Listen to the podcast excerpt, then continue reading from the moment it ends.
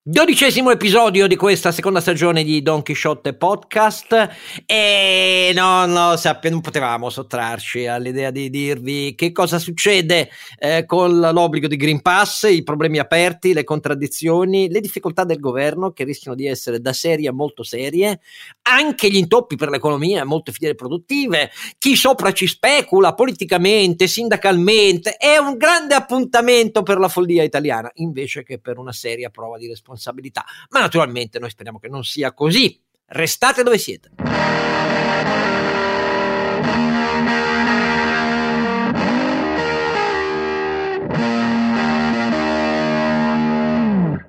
La vocina oltretombale del Don Chisciotte, da una parte Oscar Giannino e invece le voci decise, serie, rigorose ed equilibrate dei suoi due eh, oramai infermieri, perché io sono un pazzo come è noto, quindi gli infermieri uno di qua, uno di là, che mi tengono innanzitutto il nostro Sancio Panza. Lui è quello addetto alla, alla questione della forza, perché non so se avete Ah, io sono quello de- Renato la, Cifarelli. La, la, camicia di forza, per così dire. Ah, sì. No, beh, eh, quindi siamo tutti e due col Green Pass a questo punto punto perché se facciamo Io gli infermieri il Green Pass eh, se facciamo gli infermieri dobbiamo essere eh, diciamo che, no beh scusa no ti sfugge che nel personale sanitario in polizia eccetera eccetera ci sono percentuali a doppia cifra ancora quindi no, guarda c'è, c'è l'obbligo sanitario sì ma il, il, il, è, è, un processo ritardato quello dell'assunzione di misure contro chi eh, non è vaccinato perché gli ordini dei medici non sono, non sono altrettanto efficaci in tutta Italia ci sono polemiche impugnative insomma eccetera eccetera, eccetera, eccetera. Quindi, sai, non è detto neanche quello. Eh. Comunque, ah, detto questo, dove ci trovano? Dove de- ci trovano?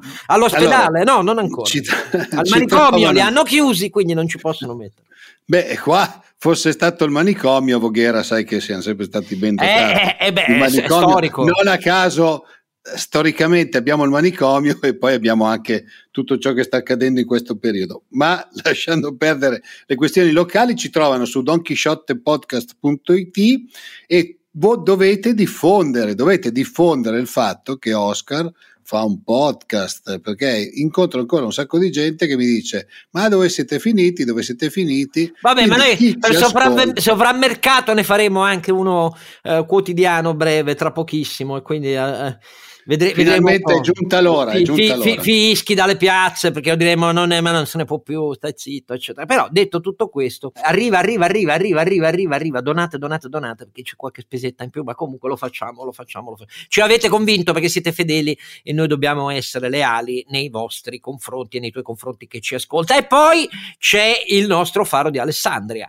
nel senso non quella egiziana, no, è Alessandria in Piemonte, piccolino, però è naturalmente il nostro nostro ronzinante. Sì, Carlo Alberto Carnevale Maffè.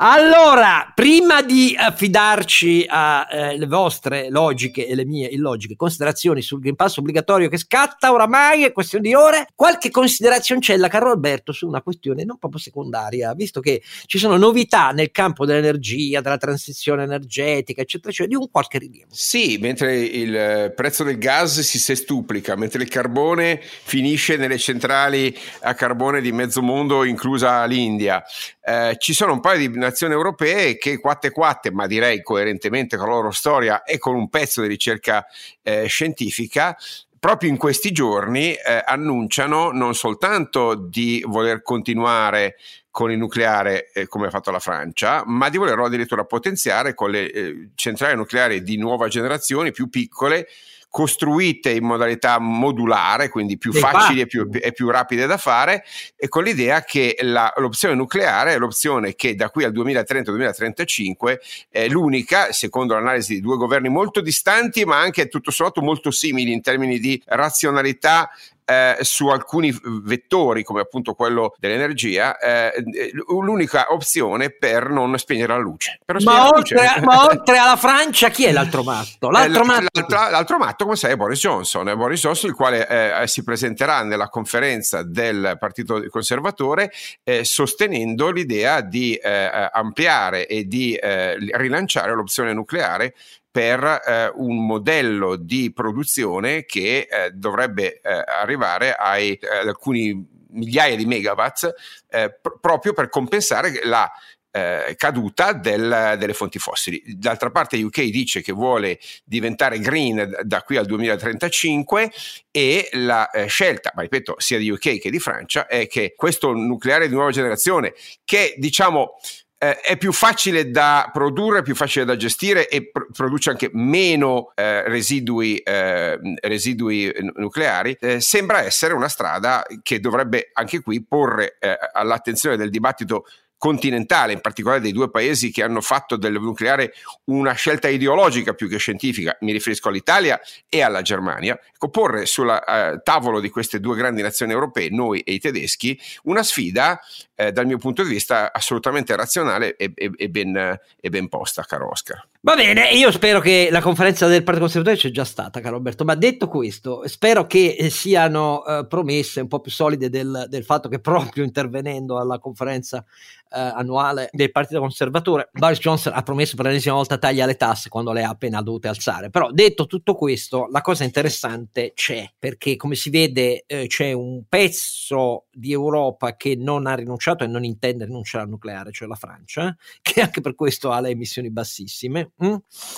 Uh, che andrà avanti su questa strada, andrà avanti oltre al fatto uh, di essere l'unica alternativa oramai nel mondo a quella russa per centrali eh, nucleari che vende nel resto del mondo, perché questo poi è il punto eh, non proprio secondario, anche dal punto di vista dell'autonomia e dell'indipendenza, eh, non tanto di questa produzione di fonte energetica, ma delle tecnologie che ci girano intorno, che sono avanzatissime, come ovvio, e per le nuove forme di mini reattori più sicuri nucleari ancora sono ancora più avanzate, quindi c'è un problema anche di primato tecnologico e della ricerca. Esatto, il problema non è soltanto produrre energia elettrica in modo diverso, ma inventare tecnologie e processi produttivi che consentano di riprodurre centrali nucleari diciamo a basso impatto ambientale. Questo è il tema ed è questa la scelta della Francia, in parte anche della UK, di non limitarsi a sostituire processi produttivi a valle, ma di investire a monte. L'Italia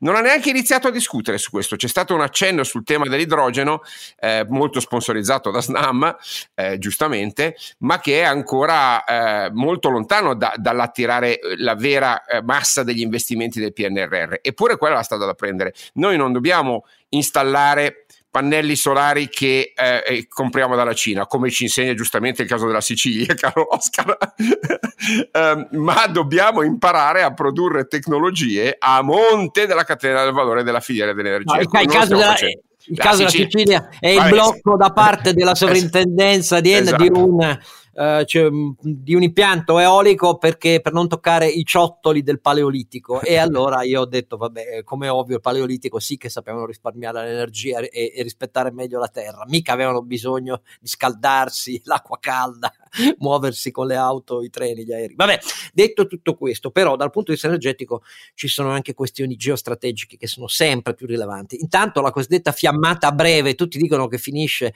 ehm, a marzo aprile ma vedremo. Intanto però eh, anche se va sempre sottolineato la componente dell'aumento dei prezzi, da shortage della domanda e da taglio degli investimenti sulle fonti fossili, perché sono stati tagliati eh, chi dice 2, chi dice 3 trilioni di dollari di investimenti presenti da tutti i grandi gruppi eh, energetici eh, mondiali sul fossile negli ultimi 2-3 anni, proprio per quello che accadeva, la rotazione dell'agenda pubblica. No? E allora queste due cose sommate alla ripresa alla domanda, come ovvio, e uh, della domanda per il post-Covid uh, fanno schizzare gli aumenti eh, di prezzo che sono sotto gli occhi di tutti delle fonti fossili che hanno una componente molto rilevante dovuta più a questo che all'aumento che però c'è, decuplicato anch'esso, ma in scala diciamo un decimo, eh, un ottavo della, di responsabilità degli aumenti dei prezzi energetici è quella dei certificati per l'emissione di CO2, ma c'è anche quella componente, senza dimenticare, ve lo ripetiamo ogni volta, che quella componente deve crescere strutturalmente come leva eh, del 50 o 55, eh, perché deve crescere eh, il prezzo di emissione del CO2 per disincentivare. Lo sta già facendo, come sai, no? esatto, è, è decuplicato esatto. in questi ultimi mesi, ah, quindi già il segnale questo, di... Nel frattempo la questione mondiale c'è, Putin sta tenendo come beh, bravissimo a fare col gas, l'economia russa è solo il gas, eh? non, eh, guardiamoci bene dal considerare una grande potenza economica la Russia, non è affatto così, tutto il suo bilancio è legato ai proventi del gas, è stato molto abile nel non aumentare il pompaggio verso l'Europa, eh, assistendo un po' divertito al fenomeno degli aumenti di prezzo, ha definito isteriche le reazioni europee, dicendo ma sì, io vi accontento, ve ne faccio passare un po' di più. Naturalmente la cosa è, beh, però vi dovete svegliare, muovervi, dovete co- completare il processo di autorizzazione di Nord Stream 2, visto che i 1200 km eh, sotto il Baltico e, e, e, anche per terra, prima in Russia, li, li abbiamo stesi e lì aspetta solo che voi vi muoviate a darmi l'ok, cari tedeschi, e faccio passare il gas di là nel frattempo l'Europa fa un patto di garanzia dell'approvvigionamento energetico con, con l'Ucraina, che è nel mirino della Russia invece.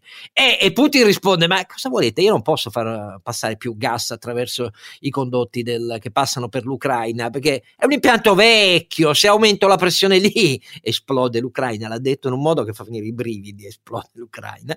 Ecco, e nel frattempo eh, questa è una questione che riguarda l'Europa sulla sua dipendenza. Poi naturalmente resta il problema della Cina che ricentra eh, sulla sua economia eh, le sue fonti, non rinuncia alle maxi centrali a carbone eh, che sono previste nel suo piano pluriennale, dice solo che non ne impianterà nel resto dell'Asia, beh troppa grazia. E la cosa incredibile è che anche l'India, che è la seconda produttrice mondiale di carbone, conosce un fenomeno molto preoccupante di diminuzione delle scorte di carbone e quindi siccome ci fa il 75% della sua energia energia elettrica e allarme rosso in India perché arrivano i lockdown, perché tra la lunga stagione dei monsoni, l'aumento del prezzo del più 300% che rende conveniente per esportarlo che destinarlo alla domanda interna e il picco di domanda anche lì da ripresa, hanno prodotto un fenomeno che nessuno si aspettava in un paese che non ha nessun dubbio, fa il 75% dell'energia elettrica dal carbone e intende continuare a fare così per essere chiari, eh? ed è molto carbone anche da superficie tipo la lignite tedesca e quindi quando piove troppo eh, ovviamente gli impianti rendono meno di produzione, però per capirci la lignite lignite è quella che inquina di tutto, di tutta la, fa- la famiglia dei carboni fossili.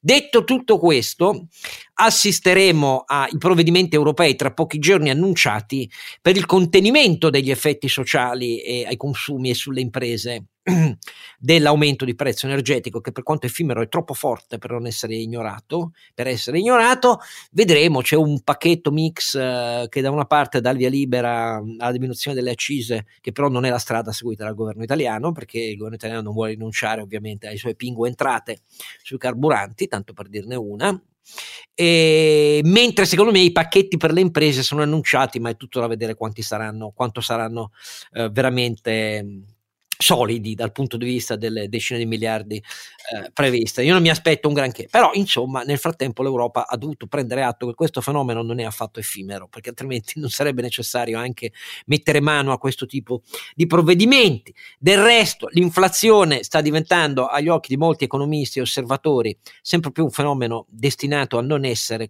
una fiammata, però ho visto un rapporto di capo economista di Deutsche Bank che dice guardate che questo è un fenomeno che resta e nel frattempo i, i tassi di crescita, l'avete visto, il Fondo Monetario Internazionale, noi sì abbiamo questo 5,9-6%, tutto il resto dei paesi del mondo, compreso gli Stati Uniti, eh, scende nelle aspettative, cioè la frenata c'è rispetto alle aspettative che sembravano migliori nei primi due semestri di quest'anno. Insomma, molte preoccup- pr- prospettive non troppo brillanti, per così dire, molti problemi aperti. Ma, ma Andiamo alla questione, cioè l'obbligo che scatta, oramai il countdown alla rovescia, siamo arrivati lì e il governo fa i DPCM poche ore prima che entri in vigore l'obbligo nel lavoro pubblico e privato del Green Pass e succedono tardivamente delle prese di consapevolezza di ciò che questa misura per non fare l'obbligo vaccinale considerato troppo divisivo socialmente. Ah, beh, certo. Ah, Mentre qui va hanno scelto siamo questa al festeggiamento pubblico invece qua. E non mi pare proprio non costituisca una grande occasione per tutti i casinisti italiani, sindacali, politici,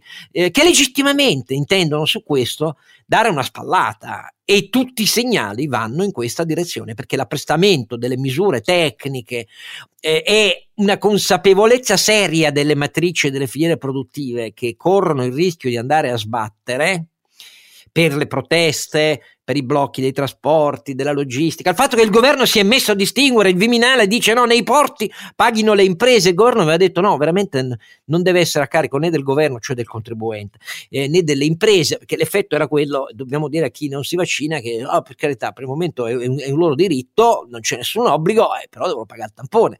E invece sta diventando la richiesta generale, no, non devono pagare i lavoratori. Allora, chi inizia a dire come la pensa su tutto questo quacervo di eh, seri cominciamo problemi? da Renato che c'è come dire, il problema il venerdì mattina. Ah. che cosa combini Renato nelle tue aziende? E eh, vediamo un po'. Eh. Ecco, sai cosa combino adesso? Dico a tutti di stare fermi lì un attimo. Eh, dopo che l'hai detto, e però sono rimasti, e ringraziamo te che sei rimasto in ascolto, ti tocca però dire cosa fai nella tua impresa. Cosa faccio venerdì mattina? Il 15 eh, di ottobre? 15 di ottobre? Eh, allora, allora, noi stiamo, eh, siamo un'azienda super sempre informatizzata, voi sapete che la mia mania è che quello che può fare il computer lo deve fare il computer, c'erano un po' di diciamo diatribe sul fatto che si potesse farlo in autonomia col computer che registrava il Green Pass, eccetera, eccetera. Adesso per fortuna pare che abbiano col nuovo DPCM chiarito un po' le cose e quindi noi faremo, faremo del software che nel momento in cui uno fa la timbratura, fa la timbratura. Noi oltretutto siamo anche più di 50, quindi teoricamente potremo anche fare l'invio massivo delle, delle codici fiscali e ricevere gli ok. Dopodiché, naturalmente, come la maggior parte delle aziende venerdì mattina col pifero che siamo pronti, perché se ti fanno le cose tre giorni prima non è che puoi fare chissà che cosa, e quindi credo che venerdì mattina ci saranno tre o quattro persone lì all'ingresso che fanno lo screening con i telefonini e dicono fammi vedere il Green Pass. Dopodiché venerdì sapremo anche... Ma chiederanno anche i documenti? Perché sai, eh, lo sport degli adolescenti, e non solo degli adolescenti, è di fotografare uh, un Q&R e, e, però siccome nessuno poi gli chiede il documento è, è falso quel Green Pass. Ma poi, sai, allora diciamo che li conoscete? Per, perlomeno, essendo una piccola azienda, ci conosciamo per nome, quindi se salta fuori il nome di... Un, cioè se io mi presento con un Green Pass intestato a Francesca Rossi, forse qualche dubbio gli viene. Eh, nelle grandi aziende non è così scontato, però vabbè. Nelle però, grandi vabbè. aziende non è così, non è così. No, noi, andre- noi andremo verso un sistema che uno passerà al Green Pass. Ma vi siete preparati anche che, che, dica il Viminale che si è messo a occuparsi di chi deve pagare i tamponi? Ma il Viminale pensasse a fare quello che deve fare. Va. Dalla polizia, ho letto che a Firenze il reparto mobile c'è il 39% su 350 poliziotti eh, non vaccinati. Eh, e pensasse anche ad avere dispositivi di piazza più efficaci di quelli visti eh, a Piazza del Popolo e alla sede della CGIL. Perché sentir dire che non si può arrestare qualcuno per timore delle reazioni mi ha fatto venire i brividi, non lo so, cioè io ho qualche dubbio oramai sull'operato del ministro, ma detto tutto questo, quella circolare ha fatto esplodere un enorme problema in tutte le file delle imprese, perché se l'invito viene a pagare da parte delle imprese il tampone nei porti perché strategici, beh, tutta la logistica, cioè le migliaia e migliaia di camion e tir che ogni noi... giorno entrano ed escono nelle imprese che sono la catena per farle produrre e poi per ritirare e distribuire i prodotti prodotti, beh, altrettanto allora, allora bisogna pagarlo anche a loro, ai camionisti, o dipende dal fatto che i camionisti hanno sindacati meno efficaci di quelli dei portuali, che malgrado questo annunciano lo stop di tutti i porti a cominciare da Trieste. Voi, per esempio, nei camion che ti entrano nel perimetro aziendale, siccome sei tenuto a controllare il Green Pass anche se non scende dalla motrice, vi siete organizzati? Ma su, su questa cosa qua lo si capisce molto bene, perché poi alcuni dicono una cosa, alcuni dicono altre. Perché qualcuno dice che ah. siamo in Italia e quindi naturalmente siamo nel paese dell'incertezza che a seconda di chi interroghi ti dice una cosa diversa. Perché alcuni dicono che lo devono fare i corrieri che entrano dentro gli uffici e poi fanno la distribuzione all'interno degli uffici. Cioè quindi, che ne so, il corriere di Amazon, tanto per fare un nome di quelli che potrebbero arrivare piuttosto che eh, quelli che fanno l'es- l'espresso di documenti.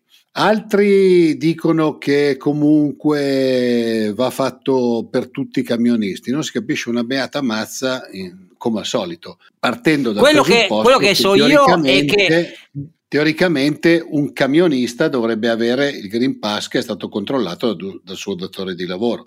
Mi chiedo poi che Green Pass avranno i camionisti stranieri che vengono Hai capito? Noi. La percentuale è, è, a doppia cifra, quindi è una percentuale a doppia cifra. Del resto, col diretti dice che è a, doppia, è a tripla cifra quasi la percentuale di chi eh, raccoglie nei campi. Lì è evidente il nesso con la, la, la, posizione leghista. La Lega e 5 Stelle avevano chiesto che li pagasse lo Stato, cioè il contribuente. Tanto per essere chiaro, ecco le, le, le spaccature nella maggioranza che ci sono. Eh, e come, ma quello che a me risulta e che alcune delle più grandi reti che muovono ehm, con eh, centinaia e centinaia di camion e forniscono nel settore meccanico hanno già comunicato alle imprese due giorni prima dell'obbligo del Green Pass guardate che sia per l'incertezza applicativa dei controlli sia per sì, proteste sì, così varie. Come sai, l'abbiamo ricevuta anche noi questa cosa. Eh, diminuisce, diminuisce, la flotta a disposizione, quindi regolatevi, Sa- potete andare incontro. che non sappiamo cosa succederà. Questo, cioè, il, il, il succo del, della comunicazione ricevuta dal, dai trasportatori è sappiate che noi non sappiamo cosa succederà. Quindi andremo ad aggiungere a tutti i problemi che già abbiamo avuto di shortage di materiale, cioè di, scusate, di mancanza di materiale, di mancanza di container, di porti chiusi, di mancanza di trasporti e tutte queste cose qua, l'ulteriore incertezza sarà che alla mattina non si sa bene quali camionisti si, prepare, si presenteranno a lavorare presso i trasportatori, se avranno Green Pass, non avranno Green Pass, se entrano in porto, non possono entrare in porto, se il porto funziona, il porto non funziona.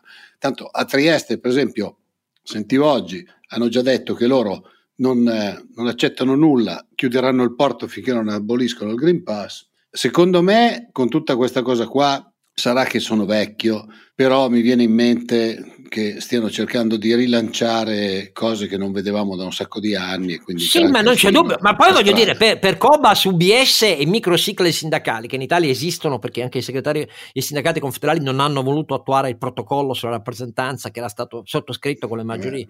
Eh, eh, quello, quello associazioni editoriali sette anni fa, sette anni fa, ecco, per, per, per questi microcicle sindacali è... Eh, l'Eden avere un'occasione di questo tipo, perché premono su tutti dicendo avete visto, a voi vi fanno pagare i sindacati, venite da noi e no. Tanto è vero che per esempio la FIOM, eh, David, eh, la segretaria della FIOM ha detto ma perché ci hanno assalito la sede a Corso Italia a Roma? Anche noi siamo il, contro il Green Pass, perché vaste parti del mondo dei segretari, dei, dei, dei, dei sindacati confederali, eh, capisco adesso la CGL è diventata eh, martire e sembra che sia lì in prima fila a dire eh, il Green Pass e così via. Non è vero, perché hanno flirtato pesantissimamente con i Novax e i No Green Pass per un anno e rotti le confederazioni. Tant'è vero che a settembre importanti categorie della CGL, della CIS, della WIL de- hanno detto con prese di posizione uscite sui giornali, ma tutte se ne sono dimenticate, che la linea delle segreterie su questo dire no, no, no, non tutelava la stragrande maggioranza dei lavoratori che sono vaccinati e vanno tutelati. E però sui giornali naturalmente tutto questo sparisce, per così dire. Eh, io penso che manifestazioni fuori le imprese, soprattutto dove ci saranno le code, le code ci saranno fuori le grandi imprese, certo che ci saranno. Allora, lì le manifestazioni ci saranno, ci saranno quelle del, di parti del mondo sindacale, ci saranno quelle dei gruppuscoli politici di estrema sinistra e destra, che anche per loro è un'occasione strepitosa, come si è visto già a Roma, ma mica solo a Roma, eh, va avanti da tempo la loro strategia e così via. Nel frattempo, molte imprese inizieranno a dire paghiamo noi, perché secondo me il fronte si disunisce se ci sono problemi seri, cioè percentuali molto elevate di mancanza di personale in sospensione. E il problema diventa, il governo tiene? Perché se accetta la deroga su questo, è il governo che ha fatto questa scelta, è il governo che secondo me non ha considerato bene in un mese tutti i problemi che erano collegati e a questo punto la domanda diventa quanto regge? La Will ha già chiesto ufficialmente il suo segretario a Bombardieri ha detto che il governo farebbe meglio a riconsiderare la data del 15, manca niente, poche ore. Vediamo cosa succede, però per il governo è una prova molto difficile, molto difficile. Eh, ho visto che il sottosegretario Sileri, sottosegretario 5 Stelle alla sanità inizia a dire no, ma l'obbligo vaccinale, questa roba qui è complicata e così via. Eh beh, beh, beh, bene dirlo un mese dopo che l'avete deciso, però insomma, le farmacie, qualcuno ha pensato alle farmacie che non sono in grado di reggere a milioni di tamponi eh, in, in tempi così rapidi? Ah, non mi pare, eh, eppure questo è un problema fondamentale. Era meglio metterlo in mano al generale figliuolo, eh, perché sennò... Vabbè, Carlo Alberto che dice? Dico che eh, l'estensione del Green Pass alle attività professionali di lavoro è un fallimento.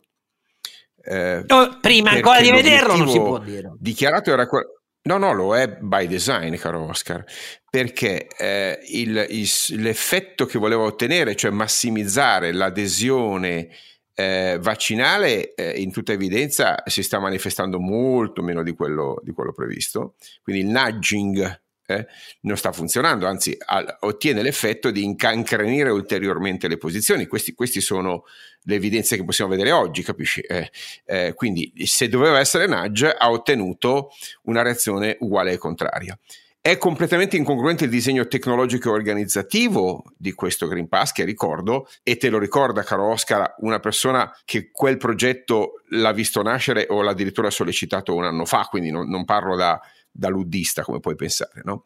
La tecnologia non andava disegnata così, eh, la mancanza di un collegamento con l'identità personale, la necessaria eh, ripetizione dei controlli quotidiana, la carenza di, contat- di elementi di integrazione con i database sanitari e con la tracciabilità rende quello strumento una macchietta dal punto di vista tecnologico e un'offesa dal punto di vista organizzativo, perché lo Stato scarica oneri impropri sulle imprese con i casini che stiamo vedendo eh, è insostenibile nel tempo, Oscar. Quanto deve durare questa cosa qua? Il 31 di dicembre è una data fittizia? Eh, siccome il problema è arrivare a un momento in cui eh, dire, la pandemia viene tolta dal, dal, dall'agenda, non, non, succede il 31 di dicembre, non c'è nessuna base scientifica per dire una cosa di questo genere qua. E allora andiamo avanti pensando di infliggere il costo, centinaia di milioni di euro di costi dei tamponi a tempo indefinito? Io lo trovo irresponsabile. Comp- no, no, il business plan del Green Pass è è insostenibile, caro Oscar. Lo sappiamo dal giorno numero uno. Come è insostenibile la tua offerta dei tamponi, perché no, non puoi fare 3 milioni e mezzo di tamponi ogni due giorni. Mi sembra evidente, no? E, e, oltre ad essere un spreco enorme di risorse. Ma il, la vera offesa che viene fatta al mondo delle imprese è sostanzialmente trattarle come eh, sostituti forzati di un dovere primario dello Stato che è garantire la salute pubblica. Perché è chiaro che io imprenditore ho l'obbligo di garantire la sicurezza sul posto di lavoro, ma in una pandemia non sono in grado di farlo delegarmi in maniera confusa, contraddittoria, senza darmi gli strumenti, imponendomi ripetizioni del tutto inutili perché non si è voluto nemmeno mettere mano, in questo caso, alle tematiche di un elemento di privacy che avrebbe almeno semplificato il processo, certamente invece concedendo, e lo abbiamo già detto l'altra volta, privilegi di accesso alla privacy del tutto ingiustificati alla pubblica amministrazione. Ecco, capisci Oscar che questa cosa, e sai bene che noi l'abbiamo detto, almeno io personalmente, sai che l'ho anche scritto pubblicamente da mesi, eh, che questa era una ricetta per il disastro. Vada come deve andare, la scelta del governo di adottare questo strumento invece della razionale lucida, perfettamente costituzionale eh, eh, decisione di estendere l'obbligo vaccinale a tutte le categorie dei lavoratori progressivamente, perché i medici e infermieri sono già soggetti a, eh, di, a un obbligo vaccinale di fatto. Quindi, si, siccome lo hanno fatto loro e non è venuta giù la sanità italiana, okay, anzi, la sanità italiana è migliorata da quando quella cosa è stata smarcata, perché gli, gli, ospedali sono posti molto più sicuri. Mm? Non si capisce, visto il precedente, visto il fatto che abbiamo oltre 10 obblighi vaccinali in Italia universali, non si capisce come, avendo avuto tutto il tempo, avendo avuto tutte le evidenze scientifiche a favore, eh, il governo non abbia preso la decisione più razionale. A questo punto la mia tesi è o liberi tutti e facciamo come in Danimarca e va bene, ciascuno si prende la sua responsabilità, oppure obbligo vaccinale. Questa modalità modalità che costituisce uno schiaffo e, e secondo me un onere insopportabile per le imprese. Io penso questo,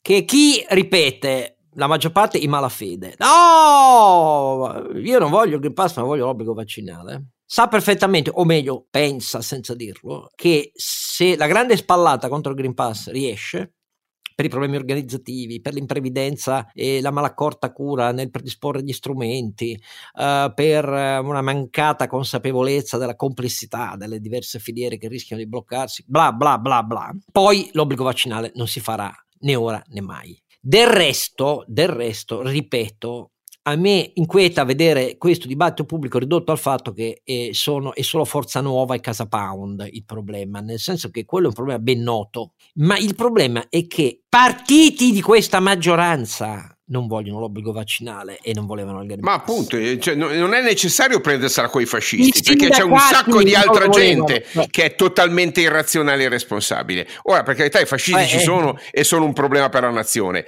ma tutti gli altri che fascisti non sono, ma altrettanto imbecilli, che cosa diciamo? Eh? irresponsabili, imbecilli, inadeguati, che cosa diciamo? Dobbiamo dire la verità, caro Oscar. Allora, ripeto, o andiamo verso la Danimarca e chi non si è vaccinato si prende le proprie responsabilità e se deve morire muoia, ok? E però almeno mettiamo, mettiamo come dire, le decisioni sul tavolo, Oppure facciamo come abbiamo fatto da cent'anni a questa parte, di fronte a un problema di epidemia pubblica, interviene lo Stato che in pieno diritto costituzionale dice ti obbligo a vaccinarti e voltiamo definitivamente pagina e ci occupiamo di altre tematiche tipo il debito pubblico, la ripresa, l'energia, il, l'educazione dei figli e, dire, e in generale torniamo a una vita normale. Eh, beh, boh, non so che dire, eh, perché tu hai un giudizio fondato, eh, radicale, eh, però io penso che poi se la spallata riesce andiamo peggio. E del resto però un paese non può riuscire a fare cose che non sono nel DNA eh, di una vasta maggioranza capace di evitare scontri e tensioni, perché gli scontri e tensioni non sono i dissensi nella maggioranza, che sono più che fisiologici, visto che si sono insultati per anni e decenni i partiti, eh, una parte dei partiti contro l'altra che compongono l'attuale maggioranza. Il problema è non assumere misure che soffino sul fuoco, perché questo è il punto che, che a me sembra invece paradossalmente riuscito al contrario, perché ripeto, i, i, media, i, media, si specializzeranno adesso nell'andare a fare il report serale, tutti i talk eh, su dove ci sono i problemi, le manifestazioni, i lavoratori, non li vogliono far lavorare, li vogliono far pagare i tamponi, cioè l'attenzione sarà tutta sul, sui 4, 3, 4 milioni che non ci pensano proprio a vaccinarsi non sull'85%. Eh, eh, eh, ma allora, invece... vedi, vedi, che hai evidenziato le contraddizioni. Se non ci pensano a vaccinarsi, che senso ha il nudging? Cioè, dammi una spiegazione razionale perché qui non ci siamo, cioè facciamo a cazzotti con la logica. Se non c'è nessuna argomentazione né ragionevole né incentivante che fa cambiare idea a questa gente qua e questa gente qua è un pericolo per la nazione, che cosa facciamo? Continuiamo oppure prendiamo atto che eh, introduciamo l'obbligo della legge in democrazia, questo si fa, ok? Si usa la legge per tutelare gli interessi della maggioranza, ok? In questo caso poi c'è la scienza a favore. Oppure liberi tutti, caro Oscar, liberi tutti.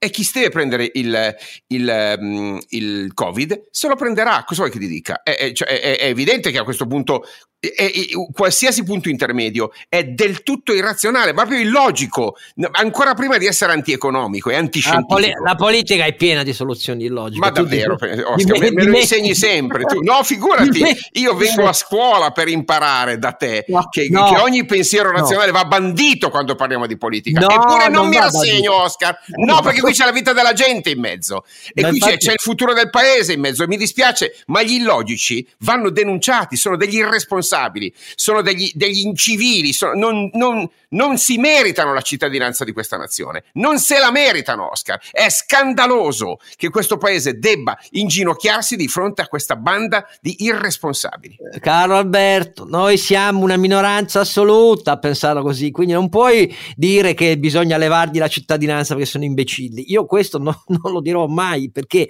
non si può ragionare così all'interno di una comunità nazionale. Bisogna che chi la governa capisca che quei milioni non si risolvono dicendo sapete che c'è, adesso io vi faccio cambiare idea perché vi faccio pagare di tasca vostra. Perché? Perché? Molti poi magari l'avrebbero pure accettato, ma questo funziona solo in assenza totale di forze sociali e politiche che sono invece esattamente interessate a sfruttare questa occasione, a cavalcarla, ad ampliarla, a magnificarla, a dire che il Terzo Reich, oh, abbiamo presidenti di corti d'appello e professori universitari che dicono in piazza agli studenti questo è il Terzo Reich, cioè Oh, queste sono le cose. Pensate che al presidente di Corte d'Appello il CSM manca lo sospende, si accontenta della sua promessa di andare in pensione eh, anticipata. No. Peccato che quello è una procedura che chiede mesi, eccetera, eccetera. Quello andava sanzionato subito, andava sospeso e gli andava sospesa l'anzianità. Eh, della cioè, ma, ma invece no, e invece no, perché quello che succede è che lo dicono contando su un certo seguito. Molti amici nostri nella nostra area culturale. Non stiamo parlando solo di estrema sinistra, estrema destra, eh, forze eh, più o meno che seguono modelli logici di stati autoritari, di eh, uomini forti al comando, eccetera, eccetera, sovranisti o internazionalisti nostalgici del Novecento che ragionano così. Nell'area liberale, molti sono altrettanto convinti che siamo sotto una pesante dittatura del Terzo Reich e questo a me ha creato un fracco di problemi perché io non è che mi considero più intelligente degli altri, caro Alberto. Quindi a me quello che colpisce è la mancanza di consapevolezza della delicatezza di questo tessuto sociale italiano che se tu lo metti di fronte ad alternative secche scarta per la peggiore perché sono in troppi interessati a muoverci sopra e a muoverla su una scacchiera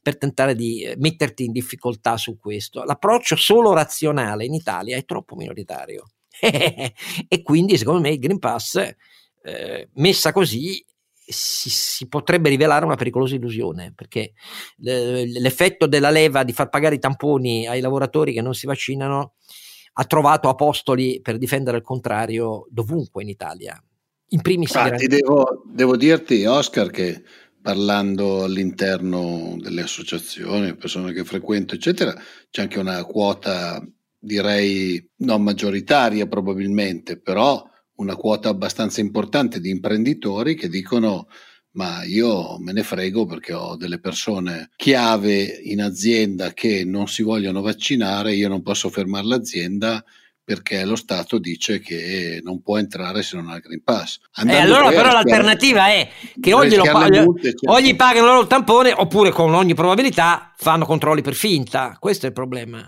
No, non faranno, probabilmente non faranno i controlli puntando sul fatto, come spesso accade in Italia, che eh, non ci saranno poi controlli eh, a monte. No, ma anche la sanzione, guarda, la sanzione è, di po- è, no. è, al massimo di poche migliaia di euro, quindi non, non impensierisce. Anche la sanzione alla fine non impensierisce, se, se l'alternativa è fermare una fabbrica, sai meglio di me che poche migliaia di euro non ti, non ti spaventano. Quello che a me poi spaventa è che probabilmente noi da sabato in avanti troveremo le interviste di tutti quelli che vanno in giro col telefonino ormai a fare le interviste ai dipendenti che diranno no, ma a me nessuno ha controllato il Green Pass e quindi diventeranno le cattive imprese che hanno voluto... Vabbè, speriamo di no, dai, speriamo di no. Il Green Pass... Eh, eccetera, eccetera. Vedremo, Speriamo vedremo. di no. Vabbè, eh, no, sì, quello, quello, quello, è un altro meccanismo molto probabile, eh, che, sì. che, naturalmente poi alla fine la colpa sarà delle imprese, come se le imprese decidessero loro le misure sì, Comunque ricordiamo, ricordiamo, il fallimento sulla finalità di tutto questo. La finalità, lo ricordo, dichiarata, era